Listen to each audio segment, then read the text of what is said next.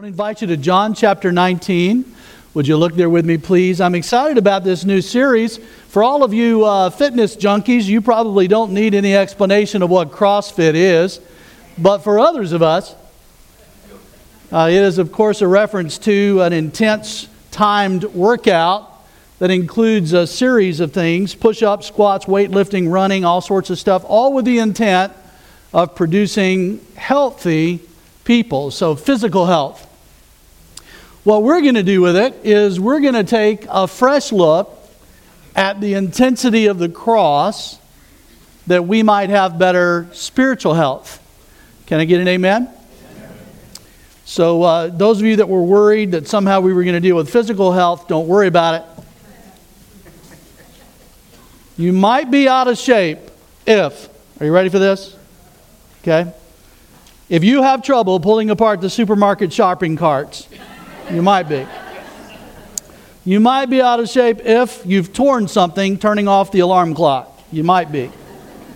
You might be out of shape if you believe, if you count running late as exercise. So, you might be out of shape if looking through your wedding photos, your children want to know who your mom was, who the mama was married to first. And then, last of all, you might be out of shape if you name your dog seven miles just so you can say you walk seven miles every day. Taking notes, some of you right now.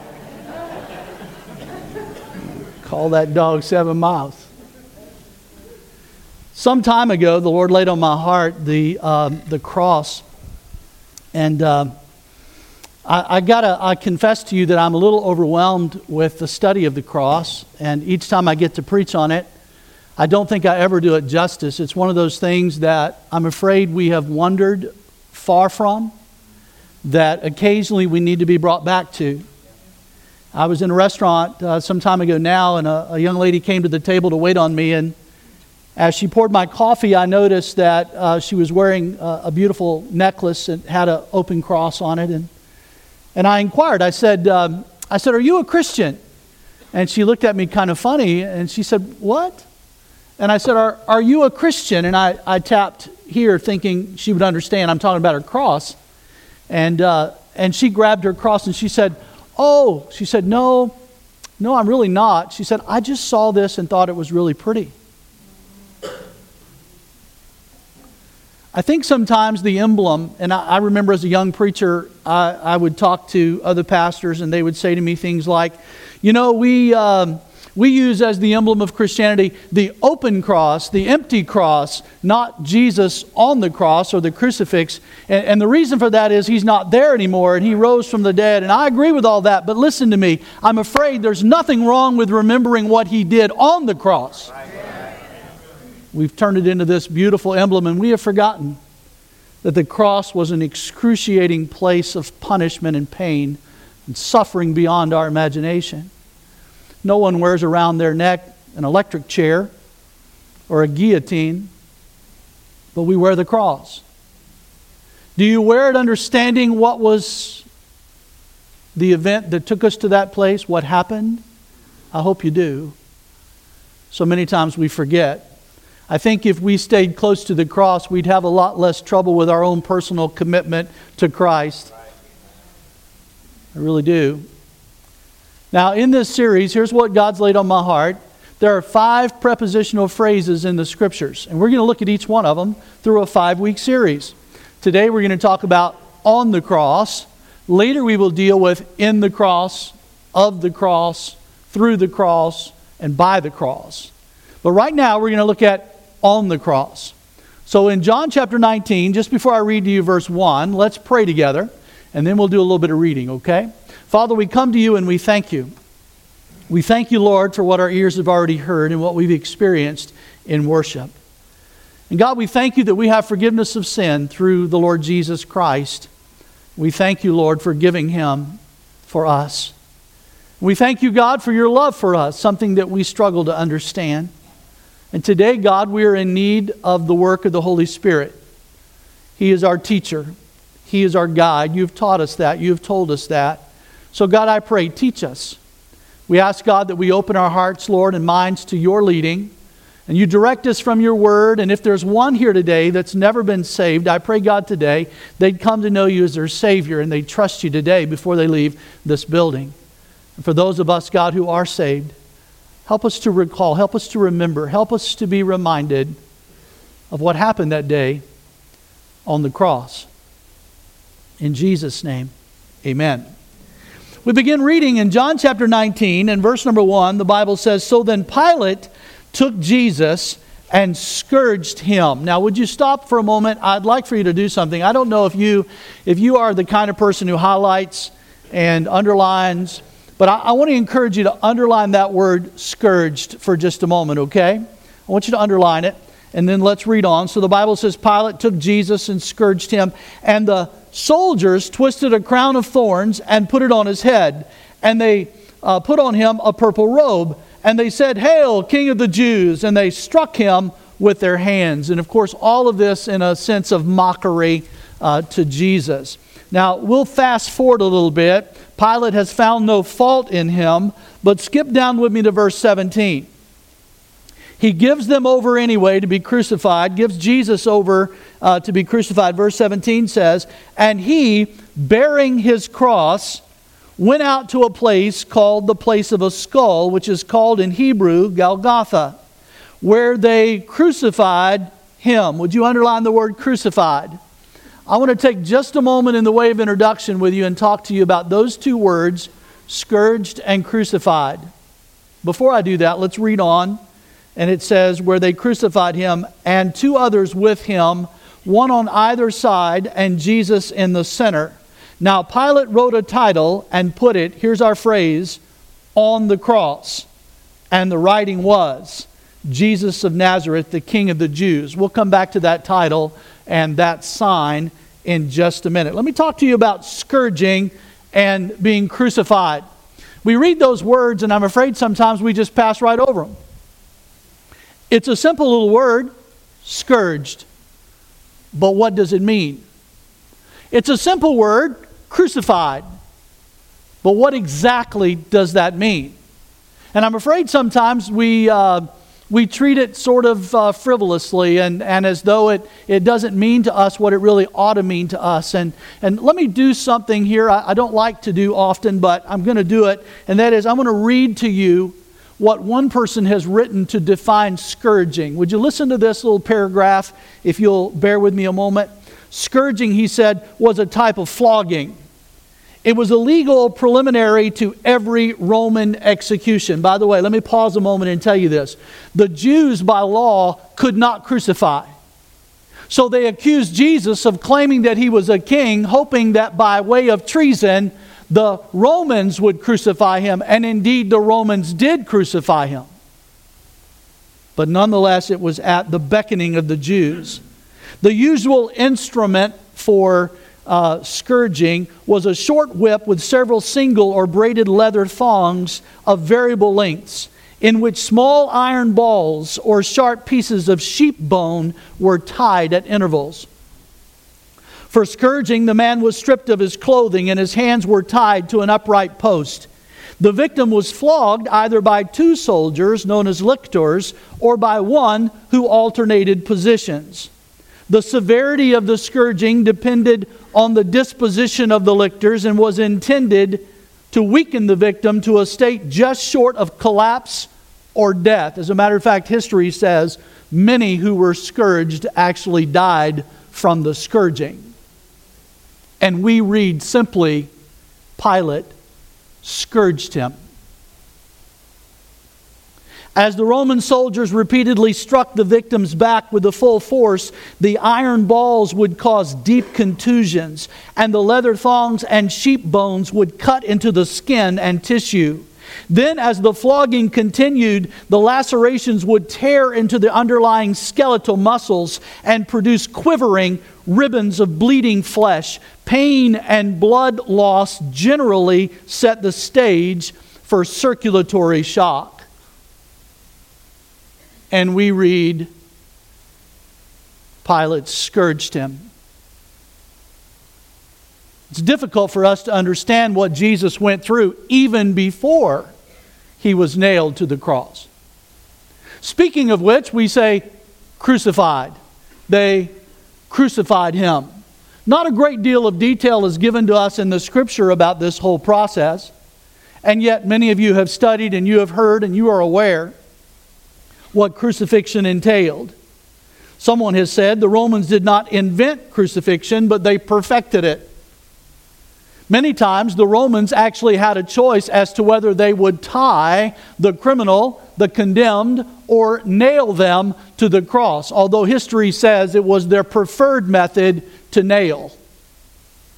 These nails were, according to uh, what uh, history shows, five to seven inches in length and some three eighths of an inch across.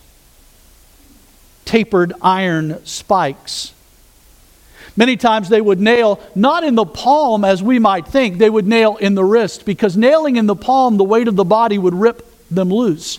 But nailing them in the wrist, which was considered part of the palm, was done so that the body could remain on the cross given the weight of the body. The feet sometimes were nailed through the ankles on the side of the post, although sometimes they were one over the top, nailed through the top of the ankle and through the bottom or the heel of the second foot. Nonetheless, Jesus, the Bible says to us, was nailed on that cross. Say, how do you know he was nailed and not tied? You remember Titus, the test- I'm sorry, you remember the, the testimony of Thomas? When Thomas was talking to the other disciples and they said, We've seen the resurrected Savior. And Thomas said, uh, I'll not believe it unless I myself can put my finger into the print of the nails. So Jesus was crucified. As they led him there, the Bible says he bore his cross. Later, another of the Gospels, which, by the way, the crucifixion is, of course, in all four of the Gospels Matthew, Mark, Luke, and John. Some of the others cite that a man was chosen to carry the cross for him, and that is indeed what it says. However, tradition says he fell beneath the weight of the cross, and that is not recorded in Scripture but someone was chosen to help with the bearing of the cross. It might be interesting for you to understand that that is the cross beam that was normally what was carried. That the, the cross in its entirety weighed nearly 300 or a little over 300 pounds. The upright beam would have been left in its place. And the condemned man would have carried the cross beam, which in most cases weighed somewhere around 125 pounds. It would have usually been tied to the arms of the condemned as they carried it to the place of the crucifixion.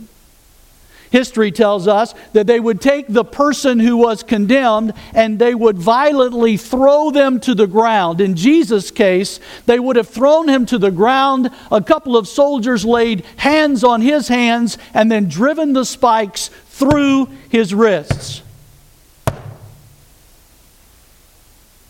And we read, they crucified him. They crucified him. They didn't have to hold him down. It wasn't the nails that kept him on the cross, was it? It was his love for us. What a remarkable thing that is to think he would have loved us so much.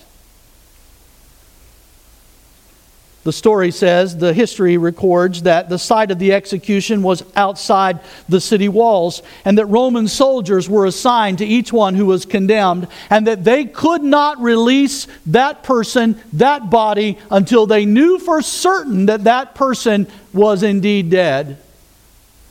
When you come to the end of the story, you find, of course, that Jesus was on the cross and he had already died. He died earlier than some and, and, even surprised Pilate. You might remember when they came to beg the body of Jesus, Pilate marveled and he said, Is he dead already?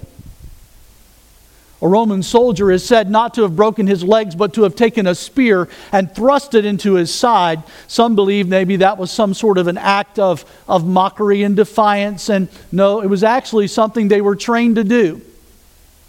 They could not release the body until they knew for certain that the body uh, was indeed deceased. And so this would have been an act of the soldier to pierce the heart, and the Bible says outflowed blood and water. Some have said, and those who understand science better than I have said, that this is a sign of a broken heart, a massive heart attack, which in a way we would have to say was the grace of God the Father showing mercy that he did not stay there longer than he did. The scriptures tell us on this cross there are three things. We're going to look at those three things in just a minute, but I want to remind you of why Jesus did all of this. I want to remind you that it all has to do with you and me that, that it has to do with our sin having to be atoned for. And God the Father said, The one thing I'll accept and nothing else is the shedding of blood. And so Jesus gave himself for us. For us. So let's talk a little bit about this. The actual cause of death, uh, usually for crucified victims, was multifactorial. Uh, they, it was related primarily to shock from a, blood, a, a low uh, blood volume or exhaustion, uh, asphyxia, or perhaps even heart failure. Those are the normal causes of death on the cross. So let's take a look, first of all, at something we see on the cross. If you've got your study sheet with you and you'd like to fill in the blank as we go, number one, the sign that was seen there. The sign that was seen there. I believe the Romans called it a titulus, and it was to record usually the accusation against the person who was condemned. I say usually because although the other gospels use the phrase accusation, the Bible here, as we read it, pick up with me if you would, please, verse 19. Now, Pilate wrote a title and put it on the cross. Notice he doesn't call it an accusation. John didn't call it an accusation, he called it a title. What was the title? The Bible says, and the writing was, Jesus of Nazareth, the King of the Jews. Then many of the Jews read this title, for the place where Jesus was crucified was near the city, and it was written in Hebrew, Greek, and Latin. Therefore, the chief priest of the Jews said to Pilate, Do not write the king of the Jews, but he said, I am the king of the Jews. Now, there was a big difference. Can I get an uh huh? And the people, the religious people of the day, knew that. They saw that and they said, wait a minute, uh, you have written the king of the Jews. Now, now this is interesting because a study of Pilate sort of indicates that Pilate is beginning to believe who Jesus really is.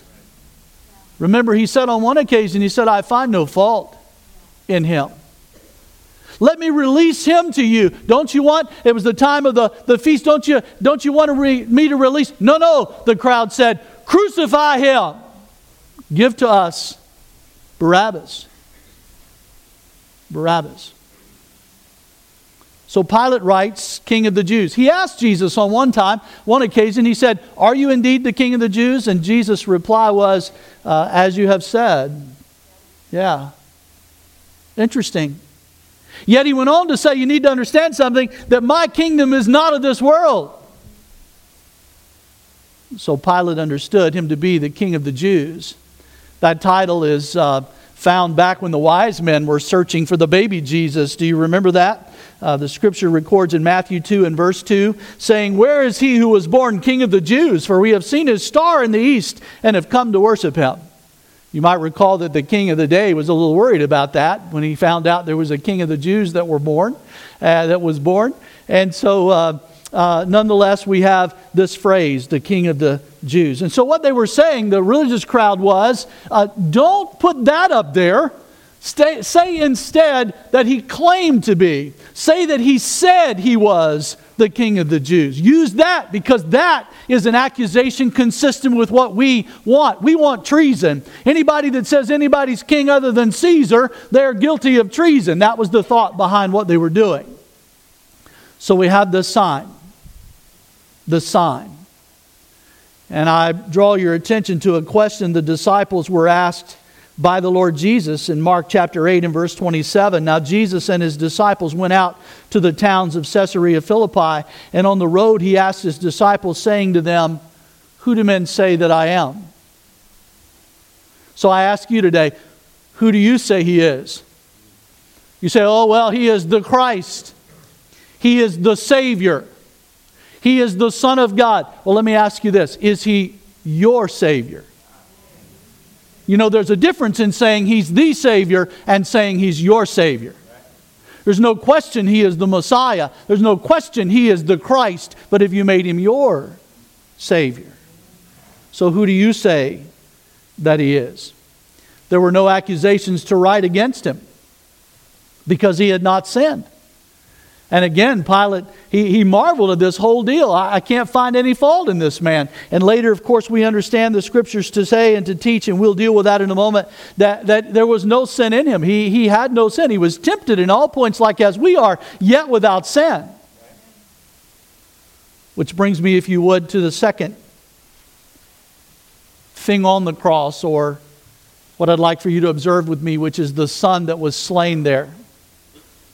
If you'll skip down in John chapter 19 and look with me at verse 31, we find a reference to the bodies that were on the crosses. In verse 31, the Bible says, Therefore, because it was the preparation day, that the bodies should not remain on the cross. There's our phrase again on the cross, on the Sabbath. For that Sabbath was a high day. The Jews asked Pilate that their legs might be broken and that they might be taken away. Then the soldiers came and broke the legs of the first and of the other who was crucified with him. But when they came to Jesus and saw that he was already dead, they did not break his legs, but one of the soldiers pierced his side with a spear, and immediately blood and water came out. And he who has seen has testified, and the testimony, his testimony is true. And he knows that he is telling the truth, so that you may believe. And he goes on to say that this was in fulfilling of the Old Testament scriptures, that not a bone would be broken. And of course, John is referring to himself when he's writing this. He said, I, I want to testify of the fact that I actually saw it. And, and so my testimony is true, he said. By the way, there are other testimonies besides that of the scriptures that record the crucifixion of Jesus. And uh, Josephus, some of you are no doubt familiar with that Romano Jewish historian, Flavius Josephus. And, and he actually writes, he wrote about 93 to 94 AD. He writes of the account of the crucifixion of Jesus. And in his 18th book, or the Antiquities 18, and the third chapter, he writes this Now there was about this time Jesus, a wise man. If it be lawful to call him a man, for he was a doer of wonderful works, a teacher of such men as received the truth with pleasure. He drew over to him both many of the Jews and many of the Gentiles. He was the Christ, Josephus said. And when Pilate, at the suggestion of the principal men amongst us, had condemned him to the cross, those that loved him at the first did not forsake him, for he appeared to them alive again the third day. As the divine prophets had foretold, these and 10,000 other wonderful things concerning him. And the tribe of Christians, so named from him, are not extinct at this day. What a testimony. I was on the airplane talking with a guy one time. By the way, airplanes are great places to witness. Where can they go? Amen? I know they can crawl over there in the corner and put in the earphones and all that stuff nowadays, but still. Uh, I remember talking with one gentleman and I, I asked him what he thought about the resurrection of Jesus. He said, Oh, it's all just a hoax, the whole thing. Jesus never existed. And I said, What? I said, Are you serious? Yeah, the Bible is just all a bunch of lies. I said, okay, let's forget the Bible for a moment and let's talk about all the other writings concerning the person of Jesus. There's a lot more information out there, such as we've just read from the historian Josephus. There's a lot of external biblical information that you could look at as well. Now, for me, it's enough that the scripture says it. Can I get an uh huh? But that's not the way it is for a lot of people. I said that to say this that Jesus, the Son of God, was on the cross Matthew chapter 27, in the recording of the crucifixion, the Bible records in verse 54 So when the centurion and those with him who were guarding Jesus saw the earthquake and the things that happened, they feared greatly, saying, Listen to what they said Truly, this was the Son of God. Now, they didn't know the prophecy. They didn't know. Or they would have said, This is instead of this, this was, because he's coming back. The Son of God. Acts chapter 5 and verse 30 describes the death of Jesus on the cross with a very strong term. It says, The God of our fathers raised up Jesus, whom you murdered by hanging on a tree. Galatians 3 and verse 13 Christ has redeemed us from the curse of the law, having become a curse for us. For it is written, Cursed is everyone who hangs on a tree. What are we talking about? For those of you that know a little bit about theology, you know that this is known as the substitutionary death of the Lord Jesus Christ, where he took our place. He became cursed for us. The Bible, by the way, indicates to us that not only did the Jews crucify Jesus, but the Gentiles alike. You know, sometimes we have a tendency to blame the Jewish people and we say, you know, they, they crucified Jesus. No, no, you read the scriptures and you find we're the ones who crucified Jesus. He died for us in our place. A.W. Pink, who I enjoy reading many times in his commentaries, he wrote this little saying. Let me read it to you if you would. He suffered in our stead, he saved his people thus. The curse that fell upon his head was due by right to us. The storm that bowed his blessed head is hushed forever now, and rest divine is mine instead, while glory crowns his brow. The Bible tells us in Deuteronomy 21 that he who is hanged on a tree is accursed of God. So, why did all this happen? Well, the Bible tells us that God the Father said, The only thing I'll accept for the remission of sin is the shedding of blood. And so Jesus became that sacrifice. Keep in mind, he was not born of man, he was born of woman. Keep in mind that Mary was a virgin when she conceived with Jesus. And the Bible tells us that, that his father was the Holy Ghost. And the Bible tells us then that Jesus did not have the inherited sin nature of Adam. He didn't have the, the inherited sin of Adam, which meant he was qualified to die in our place. No one else could do this, only Jesus. Matthew chapter 27 and verse 42, the crowd would gather around and shout. And verse 42 says, He saved others. Himself he cannot save. If he is the king of Israel, let him now come down from the cross and we will believe him. When I read that, I'm reminded of how people today say things similar. Or maybe they're not saying, Come down from the cross and we'll believe him, but they say something else. If he would just do a miracle in my life, then I'll believe he exists. Had Jesus come down off the cross, none of us could be saved. None of us could be saved. But he stayed there for us. He could have called to his father, and his father would have sent legions of angels and delivered him at any point in time. But he stayed there. Again, it wasn't the nails that held him, it was the love he had for us that held him there. So if he'll just do what I want him to do, if he'll do something I can see, well, where then is the faith in what he has said? And that becomes important that we understand. The people sneered, the Bible says in Luke 23. And in Acts chapter 2 and verse 22, the Bible says, Men of Israel, hear these words Jesus of Nazareth, a man attested by God to you by miracles, wonders, and signs which God did through him in your midst, as you yourselves also know, him being delivered by the determined purpose and foreknowledge of God, you have taken by lawless hands, have crucified and put to death, whom God raised up. Having loosed the pains of death, because it was not possible that he should be held by it. What does all this come down to? Probably the most familiar passage of scripture in all the word of God, John 3:16.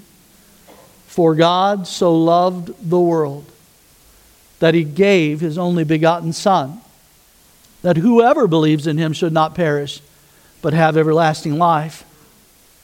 Hebrews chapter 12 and verse 2 looking unto Jesus, the author and finisher of our faith, who for the joy that was set before him endured the cross. That's a remarkable phrase. How can a person endure this? How can a person go through this? And keep in mind, he knew all of it was coming. He endured the cross, despising the shame, and sat down at the right hand of the throne of God. The Bible tells us, man, what a verse. Uh, it, it says, for the joy that was set before him. What is that joy? When you place your faith and trust in what he did on the cross of Calvary, that's his joy. You are his joy. I am his joy. We are his joy. What a remarkable thing that is that he went through all that he went through for us. Now, the sign is visible and the Son is visible, but there is another thing, a third thing I want to talk to you about that the Bible says was on the cross that is not visible to us, but it was visible to God. Let me show it to you. It's in Colossians chapter 2. We're going to call it simply the sin that was satisfied there. Number three in your notes. The sin that was satisfied there. Notice Colossians chapter 2 with me, beginning in verse 13. And you being dead in your trespasses and the uncircumcision of your flesh, he has made alive together with him, having forgiven you all trespasses having wiped out the handwriting of requirements that was against us, which was contrary to us, and he has taken it out of the way, having nailed it to the cross. So here's what we find the Bible tells us that to the visible eye, there is a sign, a, a titulus, the Romans called it. But the sign didn't contain accusations, it, ta- it contained a title, King of the Jews. But there were accusations that were nailed to the cross, not visible to the human eye, but visible to God, knowing that they were there by the Lord Jesus. And the Bible says what those accusations were were not those that belonged to Jesus, but those that belong to us. Every sin you'll ever commit was there, nailed to the cross. Jesus died for those sins. For those sins. It's a remarkable thing we read in the scriptures for he made him who knew no sin. 2 Corinthians 5:21 says, "For he made him who knew no sin to be sin for us, that we might become the righteousness of God in him." You're familiar no doubt with the hymn It Is Well. Horatio Spafford wrote these words in the third stanza, "My sin, oh the bliss of this glorious thought." My sin, not in part, but the whole, is nailed to the cross, and I bear it no more. Praise the Lord, praise the Lord, O my soul. Every time the devil comes and accuses you, and the Bible tells us in the book of Revelation that he is called the accuser of the brethren, and night and day he comes before God and he brings you and he brings me and he says, Look at what they did. Here it is. Let me write it down for you. Let me show it to you what he did. Uh, and, and, and when he looks at that, I believe he says, You know, I've seen that before. It was nailed to the cross, it was taken care of. That's already been paid for. It's already been taken care of. It's a remarkable thing that Jesus has done. Now, the scriptures tell us something that's of interest. When Jesus was on the cross and the sin was rolled on him, the Bible records for us in Matthew 27 and verse number 46 And about the ninth hour, Jesus cried out with a loud voice, saying, Eli, Eli, Lama sabachthani, that is, My God, my God, why have you forsaken me? We look at this, and I've heard it explained various ways. I remember as a young preacher hearing people preach on the subject and saying, You see, here's what happened. At that time, when all of the sin of the world was rolled on Jesus, God just simply could not look on him and turned away from him. And I struggled with that even as a young preacher, and I thought, wait a minute. If I understand God correctly, and there's a possibility that I don't, but if I understand Him correctly, then God sees all things as though they are right now. And there is nothing hidden from Him. Right? So that meant that that was not the first time he had seen all the sin of the world.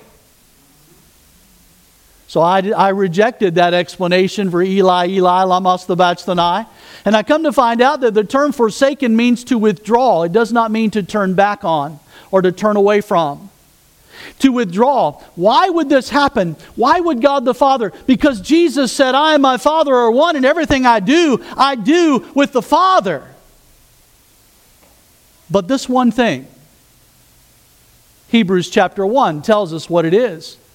Hebrews chapter 1 and verse number 3 who being the brightness of his glory and the express image of his person and upholding all things by the word of his power, when he had by himself purged our sins, sat down on the right hand of the majesty on high.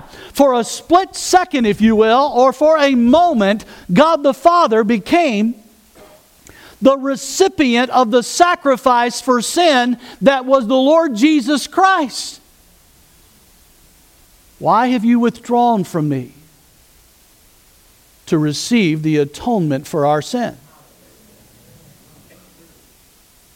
This is not a turning of the back, but a receiving of the sacrifice from the Son, who by himself purged us from our sin. You say, okay, preacher, I'm hearing you, I'm listening to you. So Jesus died for all my sin. So there's nothing then that I have to do. Well, hold on a minute. Romans chapter 3. Would you go there with me? Romans chapter 3 and verse 23. Let's talk about all of us for just a minute. Romans chapter 3 and verse 23. For all have sinned and, and fall short of the glory of God. So I want you to look at your neighbor and tell him that's talking about you. For all have sinned and come short of the glory of God. So then the Bible goes on. Look at it with me. Just, just read with me a moment. Verse number uh, 24. Being justified freely by his grace through the redemption that is in Christ Jesus, who God set forth as a propitiation by his blood. Now, that, that's a fancy word. It means satisfaction. So the blood of Jesus Christ satisfied our sin debt. That's what it said. But notice this phrase through faith. This is very important. Through faith. To demonstrate his righteousness, because in his forbearance, God had passed over the sins that were previously committed, to demonstrate at the present time his righteousness, that he might be just and the justifier of the one, notice this, who has faith in Jesus. There's that again who has faith in Jesus. Where is boasting then? It is excluded. By what law? Of works? No, but by the law of faith. Now I want you to hear what I'm about to say. Exercising faith is not a work. We just read that. We just read that. So here sits a person who says, Well, if Jesus died for all my sin, I don't do anything. No, sir. No, ma'am. You must, by faith, accept what he did. You say, Well, that's a work. Not according to the Bible. There's a difference between exercising faith and what we call works. It is not by the law of works, but it is by the law of faith. The Bible tells us if we confess with our mouth the Lord Jesus and believe in our heart that God has raised him from the dead, we will be saved. That's not a work, that's an exercising of faith. So to simply say you believe that Jesus is the Savior doesn't make him your Savior. To believe that he died for the sin of the world doesn't mean you've claimed the precious blood of Christ for your sin. I want to tell you there'll be a lot of religious people that wind up in the lake of fire. There's a whole lot of people who say, wait a minute, I believe, I believe Jesus existed. I believe he died on the cross. I believe all that stuff the preacher's talking about. But Jesus said it this way unless a man is born again, he cannot see the kingdom of heaven. It's not about going through the waters. It's not about how many times a month you come to church. It's not about how much you give to the Lord's work. It's about whether or not you've ever asked Jesus Christ to be your Savior. Whether you yourself have put your faith in what Jesus did on the cross of Calvary. Now, if you've done that, that's a wonderful thing. If you haven't, I encourage you to do that today. Don't put it off. Don't wait. You don't know when you're going to have another opportunity to do so, or if you will. If you will. For the rest of us, we know Jesus is our Savior. I ask you this how? How can commitment to Him be a struggle for us? When we take a fresh look at the crucifixion of Jesus Christ. By knowing what was on the cross, how could it ever be an issue of whether we're sold out to Him or not? How could it be? Thanksgiving is coming up. We've got a lot of guests in town, a lot of people visiting with us. Thank you so much for being here. I hope you really enjoy the Thanksgiving. But listen, of all the things you're thankful for, your salvation ought to be at the top, man. What Jesus did on the cross of Calvary ought to be at the very top. I want you to think about what he did. I want you to think about how he offers full pardon and forgiveness of your sin, how he endured the pain so that we could know the gain of eternal life. I confess to you, I have trouble comprehending it. I really do. Would you bow with me, please?